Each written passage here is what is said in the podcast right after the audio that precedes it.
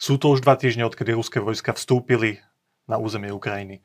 Ako môže celá táto tragédia skončiť? Aké sú možné scenáre vývoja tejto situácie? Ale aj o tom, ako vie utekajúcim Ukrajincom pomôcť Slovenská republika. To sú otázky pre ministra práce, sociálnych veci a rodiny Milana Krajniaka. Vítajte.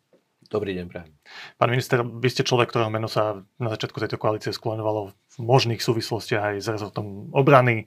Človek sčítaný a rozhľadený, tak sa vás chcem na úvod opýtať tak zo širšia, že ako ste vy osobne vnímali celý ten konflikt, ktorý teraz vyeskaloval tým ozbrojeným konfliktom medzi dvoma štátmi, teda myslím ten konflikt na hraniciach Ukrajiny a Ruska. Ako ste to vy v celom tom geopolitickom kontexte vnímali dlhodobo? sú krajiny, ktoré majú z geopolitického hľadiska smolu, že sú umiestnené tam, kde sú umiestnené. Žiaľ, Ukrajina je jednou z tých krajín, ktorý, e, ktoré, ktoré ležia na tej hraničnej nejakej zóne medzi, nazvime to, východom a západom. Pred 30 rokmi bol taký konflikt dvoch e, veľkých, povedal by som, mysliteľov, analytikov, e, Huntingtona a Fukuyamu, Huntington stanovil e, tú tézu o konflikte civilizácií a že proste konflikty sa budú viesť pri tých hraničných čiarach. Fukuyama veril, že to máme za sebou. Že demokracia zvíťazila. A tak, tak to už vieme 20 rokov, že žiaľ pravdu mal Huntington. Takže Ukrajinci to mali veľmi, veľmi ťažké. A myslím si, že to mali ťažké aj preto, že sa im nepodarilo za tých 30 rokov Mm, ekonomicky povzniesť krajinu. Proste elity boli, oligarchovia ukrajinskí boli príliš hamižní a e, nedochádzalo tam k nejakému povzneseniu celej krajiny. A preto malo najmä na východe Ukrajiny sympatiu Putinové Rusko, kde životná úroveň bola častokrát vyššia ako e, u ľudí na Ukrajine. Nič z tohto nejako neospravedlňuje to, čo sa udialo pred dvomi týždňami. Myslím si, že to bola veľká strategická chyba zo strany Putinovho Ruska, pretože môžu síce vyhrať nejakú vojnu alebo nejaké bitky, ale boj o srdce tej krajiny už prehrali. Obávam sa, že... Obávam sa. E, podľa mňa prehrali aj e, boj o srdcia ruskojazyčných Ukrajincov, pretože Charkov to malo byť mesto ruskojazyčné, ktoré v podstate privíta ruských osloboditeľov a bráni sa už dva týždne a bráni sa teda v strašných podmienkach. Mm, Kedy si Napoleonov minister zahraničných vecí vyhlásil, že keď nechal zavraždiť následníka trónu Napoleon, že to je horšie ako zločin, to je chyba, alebo to je omyl. To bol strašný Putinov omyl.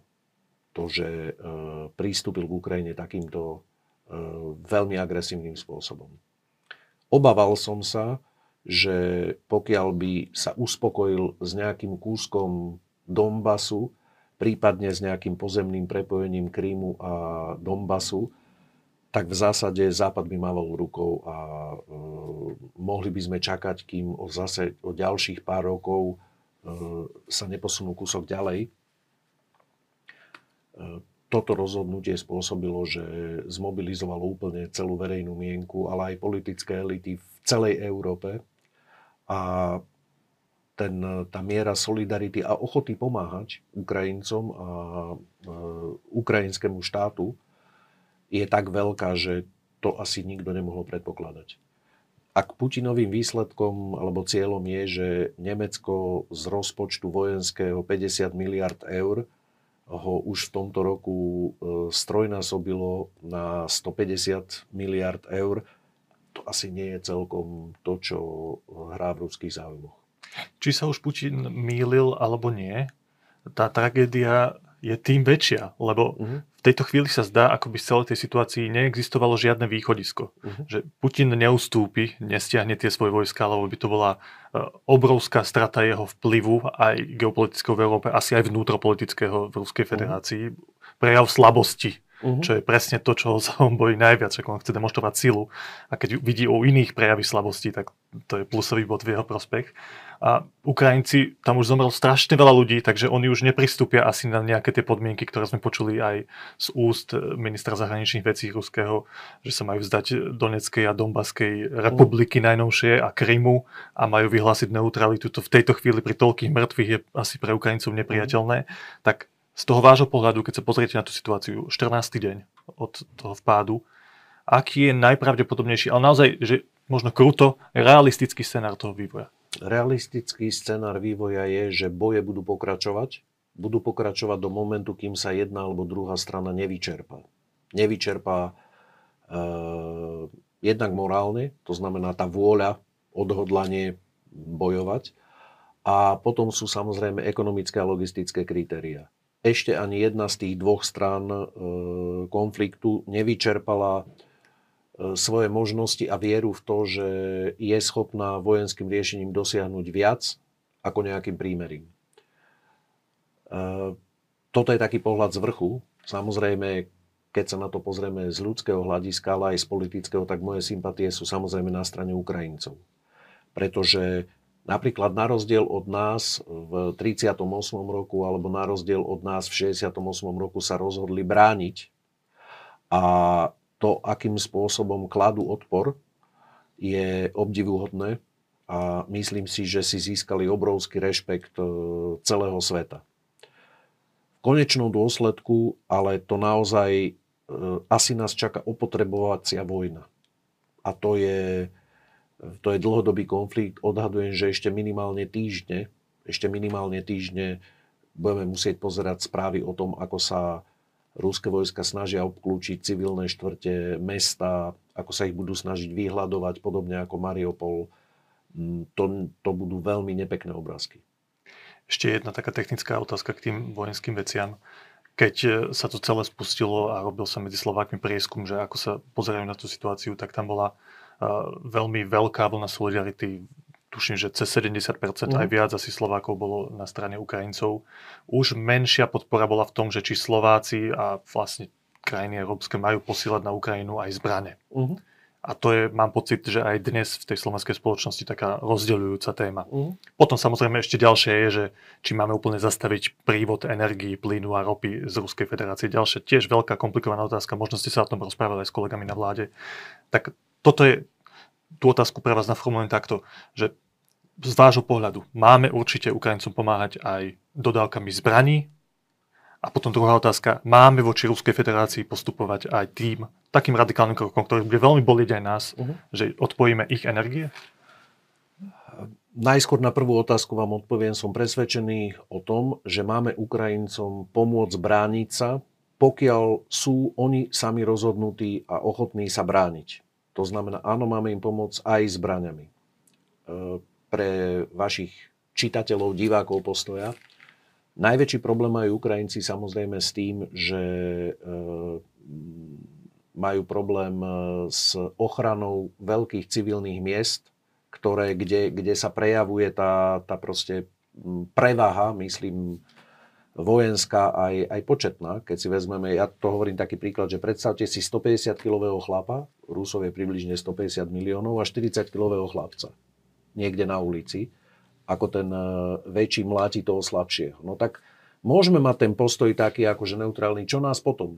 Hej, my, dobre, v poriadku, keď ťa zmlátia, tak ťa zozbierame z tej ulice a ošetríme ťa a dáme ti tomu asi veľmi nepomôže už. Len nech je pokoj na tej ulici. Nech ťa e, zmláti, to, ale nech tam je ale, pokoj. Ale najmä, najmä, ak by sme k tomu prístupovali takto, uh, tak si to potom ten 150-kilový chlapec si nájde niekoho ďalšieho na tej ulici.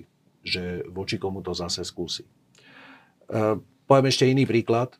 Tak keď susedovi horí dom, tak znovu dať humanitárnu pomoc potom, keď mu celý zhorí, je fasa, ale lepšie je dať aj tú vodu, aby ho mohol skúsiť uhasiť.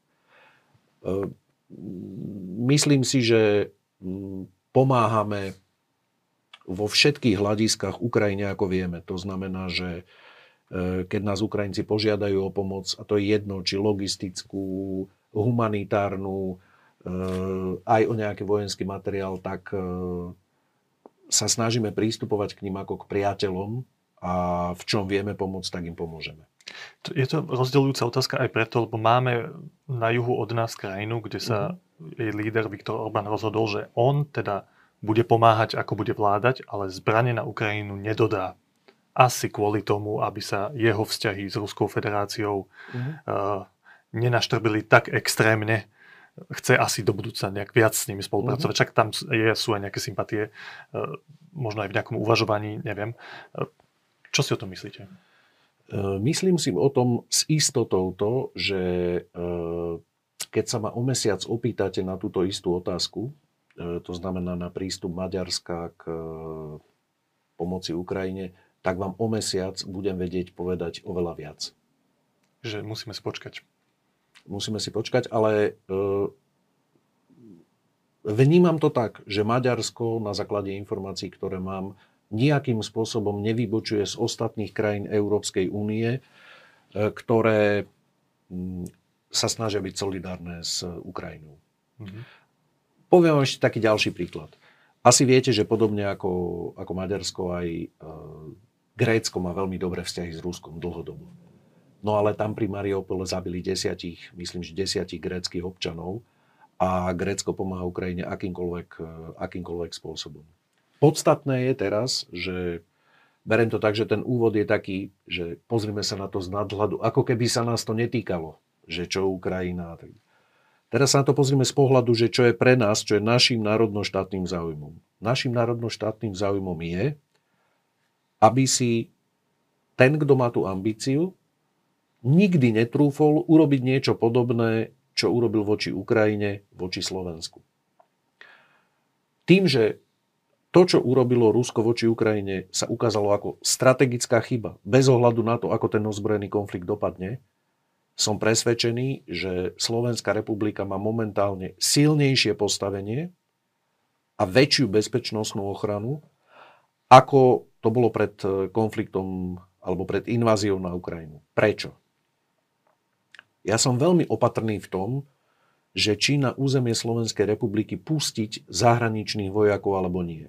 Preto sme aj v súvislosti to zmluvou s Amerikou strážili to, že o každom pobyte musí rozhodovať vláda a parlament. To znamená, aby to nebolo len tak, že v čom má Slovensko rizika v bezpečnostnej ochrane nášho územia?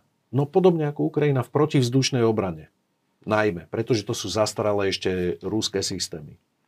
Asi ste zaregistrovali, že vláda včera schválila vlastne limit na kontingent rôznych e, krajín európskych od e, Slovenska, Nemecka, Holandska, Českej republiky, Polska, ktoré majú prísť na Slovensko, ale pozor, najmä s tými zbraňovými komponentami, ktoré nám chýbali. To znamená, dojdú sem patrioty, to je najmodernejší systém protivzdušnej obrany, aký existuje vo svete. A dojdu sem e, veľmi presné a citlivé e, radary, ktoré nám umožňujú pokrývať vlastne náš vzdušný priestor a predvídať hrozby, ktoré by boli. To sú, to sú 100 milióny a 100 milióny dolárov alebo eur, ktoré prídu na Slovensko, e, ktoré by sme museli roky obstarávať a, a, a šetriť na ne peniaze ktoré nám pomôžu značne zvýšiť bezpečnosť ľudí na Slovensku a to je pre nás dobre. Pred týždeň tu sedel Ivan Mikloš, bývalý mhm. minister financí a poradca ukrajinskej vlády. Pomáhal s tými reformami, ktoré sa tam mhm. snažili zaviesť. Niektoré sa podarilo presadiť, niektoré stále nie. O tom tu si ho dlho rozprával. Ale jeho hlavným posolstvom bolo, že aby sme naozaj dosiahli koniec tohto konfliktu, tak jediná cesta je, že samotní Rusi uh-huh. niečo urobia s Putinom. Uh-huh. Na to som videl reakcie samozrejme od ľudí. Čítal som jeden rozhovor s človekom, ktorý dlhodobo žije v Moskve a tvrdil, že to je trošku iluzórne. Uh-huh. Že trvivá väčšina tých Rusov tlieska týmto Putinovým aktivitám uh-huh. do tejto chvíle. Ale pán Mikloš tvrdí, že aby to naozaj bežní Rusi pocítili a tlačili na svoje vedenie, tak musíme spraviť krok, ktorý nás zabolí, ale dokážeme ho nejakým spôsobom uh-huh. aj s újmou prežiť. A to odstrihnúť celý ten európsky priestor od ruskej ropy a plynu. O tomto sa asi rozprávate aj s vašimi kolegami, lebo aj pána premiéra som počul, že spomínal, že toto je jedna z možností. Uh-huh. Aká je zatiaľ tá diskusia medzi vašimi kolegami na vláde a čo si o tom myslíte vy osobne? Dobre, tak poprvé chcem povedať, že je naivné si myslieť, že nejaké kroky v oblasti ekonomických sankcií e, prispejú k zmene režimu alebo k nejakému palácovému prevratu v Rusku. Odstraneniu Putina. Odstraneniu Putina alebo tak. E, netvrdím, že sa to nemôže stať. Môže sa to stať po neúspešne vedených vojnách alebo vojny, ktoré sa nevy, nevyvíjali tak, ako tí, ktorí ich iniciovali, predpokladali. Sa to stáva vo svete a v histórii sme to veľakrát, e, veľakrát e, postrehli, ale veľakrát napriek prehratej vojne, aj keby bola vojna prehrata, k žiadnej zmene nazme to vládcu, alebo režimu, alebo tej elity, ktorá vládne, nedošlo.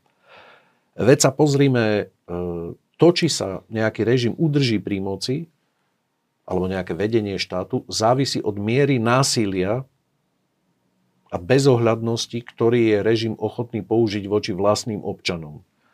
Severná Korea aké ekonomické a vojenské úspechy dosahuje už e, 70 rokov? ale vládne tam ten istý režim. Aké ekonomické úspechy dosahuje Kuba? Alebo Venezuela? A tie režimy tam vládnu bez ohľadu na všetko. Naše kroky, ktoré máme robiť, máme robiť na našu ochranu, na posilnenie záujmov a obrany schopností Slovenskej republiky.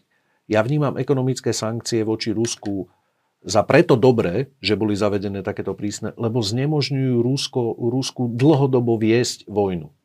To znamená, s každým ďalším týždňom, ktorý sa Ukrajinci bránia, bude klesať aj na ruskej strane vôľa, proste vždy máte nejaký pomer nákladov a výnosov, ale ne, nerobím to so žiadnym, alebo teda nepodporujem to so žiadnou predstavou, že a potom príde, poviem vám príklad, pán Navalny, ktorý pravdepodobne nespravodlivo eh, sedí v base. No veď on podporil mm, anexiu Krymu a inváziu na Donbass. Nerobme si žiadnu ilúziu, že keby sa v Rusku vymenil niekto, kto Rusko vedie, eh, že by Rusko nežilo ďalej vo svojich ale k tejto vojne sa vyjadril im... kriticky, pán Navalny, ak sa nemýlim. To je v poriadku, len vravím, že, že to nejako neznamená, aj keby v Rúsku došlo k výmene prezidenta alebo vládnúcej elity, že by tá vládnúca elita prestala mať záujem o čo najväčšiu územnú expanziu Ruska, to, to sa vôbec nevylúčuje. Teraz... Uh, odpojenie plynu a Odpojenie plynu. Prípad od prípadu. Je v našom záujme, aby sme boli čo najviac sebestační, alebo aby sme mali viaceré možnosti, odkiaľ môžeme, odkiaľ môžeme čerpať Určite. naše energonosiče. Pozrite sa. V prípade, ak by e, niekto zastavil kohutík s ropou, máme alternatívu. Máme alternatívu, pretože cez ropovod Adria zo, z Jadranského mora, cez Maďarsko, vieme nakúpiť e, ropu aj inde a máme dostatočné zásoby na to, aby sme ju vedeli doviesť. Čiže čo sa týka tohto, to vidím celkom optimisticky. Čo sa týka e, plynu, tam je to zložitejšie vieme, že máme dostatočné zásoby na to, aby sme vedeli ochraniť naše domácnosti. Ale niektorá priemyselná výroba je značne závislá, ktorá na Slovensku úspešne funguje dlhé roky, je závislá od e, množstva plynu. A tam by to bolo potom vecou kalkulu, že, že či si to môžeme dovoliť, alebo či sme ochotní niektoré priemyselné odvetvia obetovať mne sa zatiaľ zdá, že to nie je potrebné, aby sme išli až takto ďaleko, ale to, čo máme robiť, má sa tento rok spustiť podľa mojej informácií prípojka na vlastne polskú plynárenskú sieť, aby sme mohli jednoduchšie čerpať ten skvapalnený plyn. Všetko je to takto, dokázali by sme prežiť.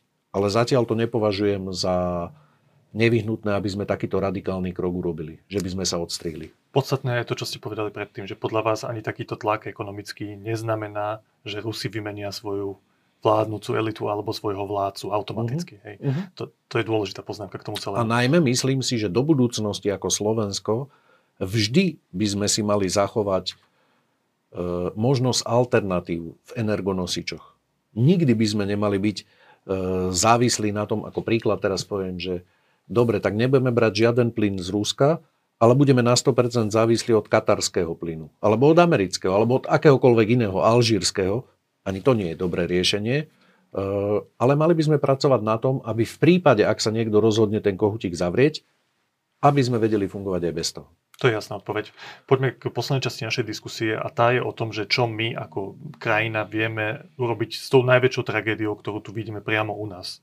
A to sú utečenci. Väčšinou mm. matky, ženy s deťmi, ktorí sem prichádzajú.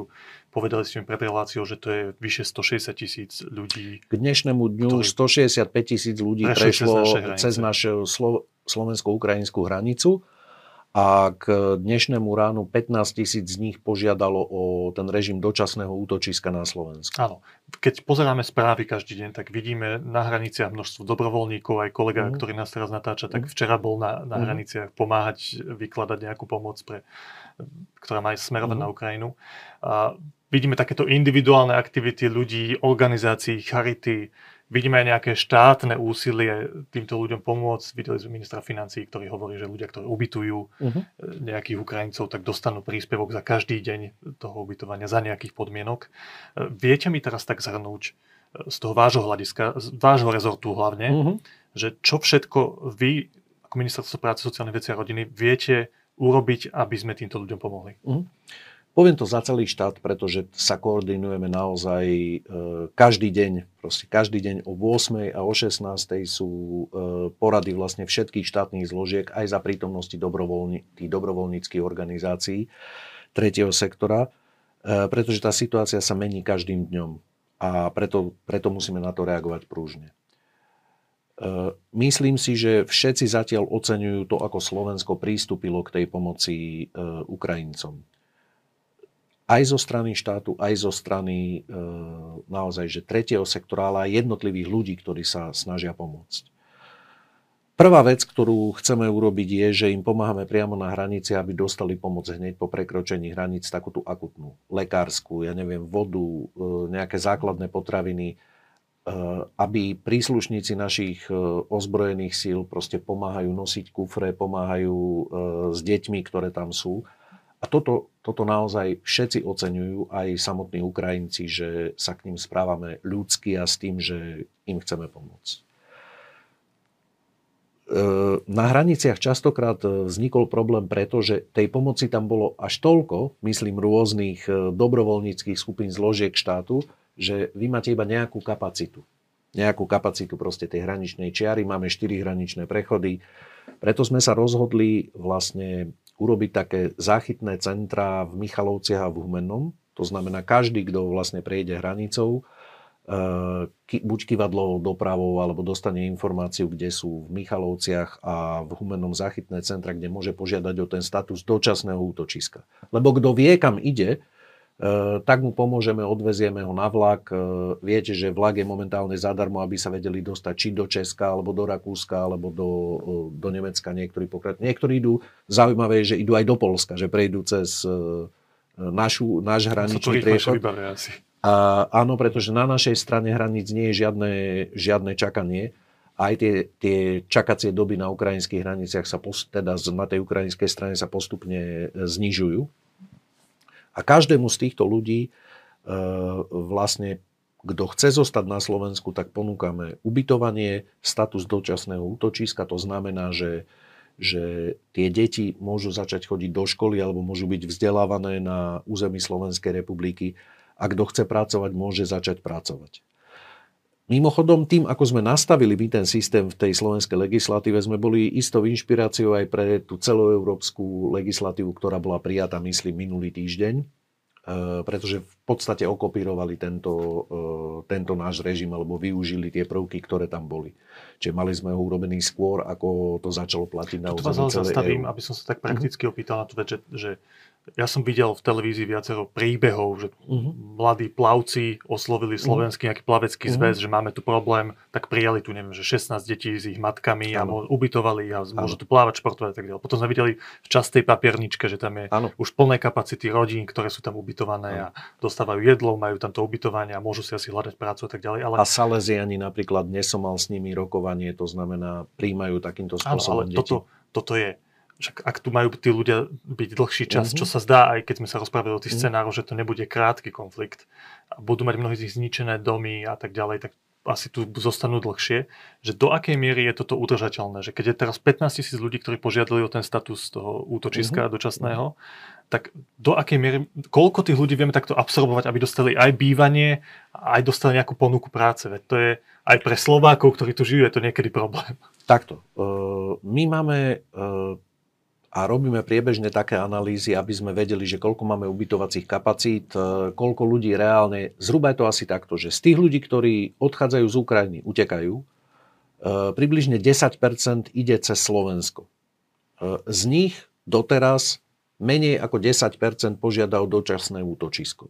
Ale počítame s tým, že ten podiel môže byť vyšší. Z tých, čo požiadajú dočasné útočisko, to znamená požiadajú o pomoc na Slovensku, lebo nevedia, kde, kde by mali ísť, nemajú žiadneho príbuzného, ja neviem, v Česku alebo v Nemecku, že u koho by sa mohli ubytovať. Je ten pomer asi taký, že 50% je e, detí a 50% je dospelých. Medzi dospelými sú samozrejme aj ľudia v dôchodkovom veku. A ten pomer žien a mužov medzi tými dospelými je zhruba 6 ku 1 v prospech žien.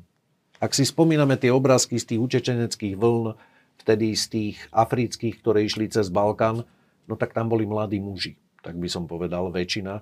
To, toto sú naozaj vojnoví utečenci, ktorí si zbalia ten kufor a, a utekajú, kde sa dá. Myslím si, že sme pripravení aktuálne e, v najbližších dňoch, týždňoch e, pomôcť zhruba 100 tisíc ľuďom. Ale berte to ako môj odhad. E, tie kapacity sú pomoc myslíte už, že takých, čo tu zostanú a potrebujú niekde bývať? Takých, ktorí tu, dajme tomu, že niekoľko týždňov zostanú. E, tá kapacita je samozrejme väčšia ako Slovenskej republiky, ale reálne vám poviem, že ja sa na to dívam aj z hľadiska pracovného trhu. Naozaj mnohé tie mamičky, po tom, čo zistia, že vlastne e, môžu dať dieťa do školy, tak e, prvé, čo hľadajú, je, že aby išli pracovať.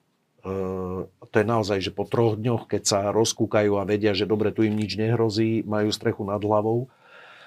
Ehm, my vieme, že na Slovensku máme 60 až 70 tisíc voľných pracovných miest. Mnohé z nich sú neobsadené preto, lebo občania Slovenskej republiky už tie pracovné pozície nechcú.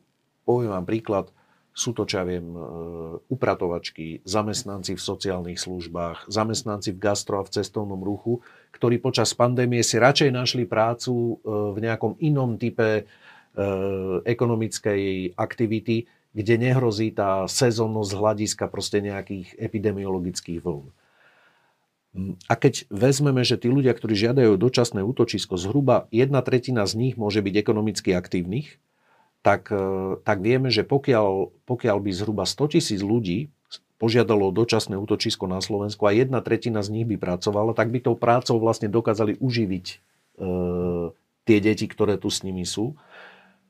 Toto je zhruba tak, ako asi, asi uvažujeme, že myslím u nás v rezorte, že do toho horizontu tých 100 tisíc žiadostí o dočasné útočisko, kde väčšina z toho sú deti, si myslím, že to ne, nemusíme vnímať ako nejakú ekonomickú záťaž, najmä kvôli tomu, že Európska únia už povolila využiť všetky nevyčerpané eurofondy na, na pomoc eh, týmto Ukrajincom, to znamená tých zdrojov, aby sme to nemuseli platiť my ako Slovenská republika a občania Slovenskej republiky, máme pomerne dosť na dlhé, dlhé mesiace, eh, keby to bolo potrebné. Keď ešte prakticky sa opýtam, že keď tí ľudia už dajú tie matky dajú svoje deti do škôl a chcú si nájsť tú prácu, uh-huh. je to pre nich uh, jednoduché? Nie, nie, nájsť nie. si to pracovné miesto, kde by už... Tak to v tom im pomáhame, že pomáhame im jednak tak, že, že každý, kto požiadal dočasné útočisko, my v tých, je to anglické slovo hub, ale ja neviem, ako by som to povedal, e, v tých centrách, ktoré sú v Michalovciach a, a v Humennom, máme ľudí z úradov práce ktorí im vlastne pomáhajú. Tí s nimi komunikujú. Tí s nimi komunikujú. Samozrejme, keď deti potrebujú nejakú pomoc, to je jedna časť. Uh, mimochodom, len pre vašu informáciu, 238 detí, uh, takých, uh, ktoré mali problém, že nešli s rodičmi alebo boli bez prievodu, mali problém s dokladmi a tak ďalej. Zatiaľ zhruba 238 deťom sme museli pomôcť takýmto, ale väčšina tých detí naozaj ide s, mam, s mamou, so starou mamou, alebo proste tak, že ne, nemajú, nepotrebujú akutnú pomoc. Eh, tak, eh, tak oni vlastne eh, dokážu, dokážu, prepač, teraz čo bola otázka? Otázka bola, že ako sa dostanú k tej práci konkrétne? Ja, aj, dobre, dobre. To znamená, že dostanú všetky informácie o školách, kde môžu dať deti do školy. Dostanú už priamo v tých huboch, dokonca na hraniciach, keď čakajú v autách, tak už dostávajú letáčiky s informáciami o tom, podľa toho, či potrebujú zdravotnú starostlivosť, alebo e, ide o tranzit, potrebujú sa niekam dostať, alebo chcú ubytovanie, alebo chcú aj pracovať, dostávajú tie informácie priebežne. Plus, ako náhle my vieme, že niekde sú, myslím ľudia z nášho rezortu, z úradov práce, tak ich navštevujú. Niekto potrebuje e, pomôcť, že naozaj nemá ani euro. E, tam môže požiadať, ak má štatus dočasného útočiska, o dávku v motnej núdzi. Zatiaľ k včerajšiemu dňu to bolo len e, menej ako 300 ľudí. Mhm. Čiže väčšina z nich sa pýta na to, že by chceli ísť pracovať už máme preložené aj na stránke ua.gov.sk, ktorá je v Ukrajinčine, tak vlastne sú tam linky na pracovné ponuky už v Ukrajinčine. E, v spolupráci s profesiou, kariérou, ďalšími e, týmito portálmi vlastne pripravujeme, alebo sa pre, prekladajú sa tie pracovné ponuky. Takže e, kto bude chcieť, všade je to, hovorili ste, papiernička. Pani poslankyňa Krištúvková e, vlastne každý deň v papierničke v kontakte s tými ukrajinskými rodinami a pomáha im, hovorím to ako príklad, e, pretože to funguje všade, u Salesianov takisto, e, dostať deti do škôl, ako to majú vybaviť. Pomáha im, ak majú záujem o prácu, tak vlastne aj keď si to nevedia preložiť oni alebo nájsť rýchlo, tak im viedať, že aké sú možnosti. Zatiaľ sa správame ako Slovenská republika v tejto kríze tak, že si myslím, že ukazujeme to najlepšie, čo v nás ako v ľuďoch, aj ako v štáte, aj ako v spoločnosti je. A ja som hrdý na to, ako Slovenská republika k tejto kríze prístupuje. Posledná otázka asi, aby som zhrnul to všetko, čo ste teraz povedali. Ak tomu rozumiem správne, tak to teraz, keď tam bolo 15 tisíc ľudí, ktorí uh-huh. požiadajú ten status uh-huh. dočasného útočiska a vy hovoríte, že tá naša kapacita je 100 tisíc, uh-huh. tak to by podľa vášho odhadu zrejme malo, že úplne vyčerpať aj potenciálne do budúcnosti množstvo tých utečencov, ktorí budú chcieť na Slovensku zostať. To by sme mali akože do tých 100 tisíc sa zmestiť. Takto, berte to, že toto je môj odhad. Nie je to... Za dva týždne 15 tisíc, tak to akože ešte e, vyzerá... E, nie, len vravím, že to číslo 100 tisíc, e, o ktorom, o ktorom ja mhm. hovorím, berte, že to je môj odhad na základe nejakých analýz, e, ktoré som si robil. Ale áno, máme dostatok času, aby sme vyhodnotili tú situáciu na Ukrajine, myslím z hľadiska toho, že koľko ľudí zhruba bude chcieť, e, e, bude chcieť nájsť útočisko v krajinách EÚ. E, máme dostatok času na to, aby sme vedeli vyhodnotiť tú situáciu. Zatiaľ za pomoci samozrejme aj ľudí a dobrovoľníkov a charít a neviem, malteskej pomoci, ktorá ktorá napríklad na hraniciach robila ten úplne prvý kontakt. To bol asi tretí stan, e, kde sa tí, kde sa tí utečenci dostali. Túto situáciu zvládame, ale uvedomujeme si, že čoraz viac tej pomoci musí na seba preberať štát, e, pretože tí dobrovoľníci jednoducho, to je pre nich dobrovoľnícká aktivita, ale oni musia chodiť do práce, musia e, sa starať o svoje rodiny a to sa aj snažíme robiť, že čoraz viac tých vecí bude na seba preberať štát ešte by som jednu dôležitú vec chcel povedať. Eh, čo sa týka ubytovania Ukrajincov, ten systém nastavujeme tak budúci týždeň, to bude schválené v parlamente, že aby bez ohľadu na to, či eh, to bude súkromná osoba, ktorá pomôže ubytovať nejakú rodinu, alebo to bude penzión, alebo to bude hotel, alebo to bude internát, alebo to bude zariadenie sociálnych služieb, ktoré má nejaké voľné kapacity, aby tá pomoc bola koordinovaná rovnaká. Čiže pre, teraz to tak poviem, fyzickú osobu a neplatiteľa DPH, tým pádom to bude 7 eur na deň a to vychádza tých zhruba 210 eur mesačne e, pre dospelého, polovicu pre dieťa a 7,70 e, vlastne to bude pre e, toho, kto má vo svojom živnostenskom liste zapísané ubytovacie služby a takýmto spôsobom to budeme riešiť minimálne do júna tohto roka a uvidíme, ako sa situácia bude vyvíjať. Povedal minister práce, sociálnej veci a rodiny Milan Krajniak. Ďakujem veľmi pekne. Pekný deň no na všetko.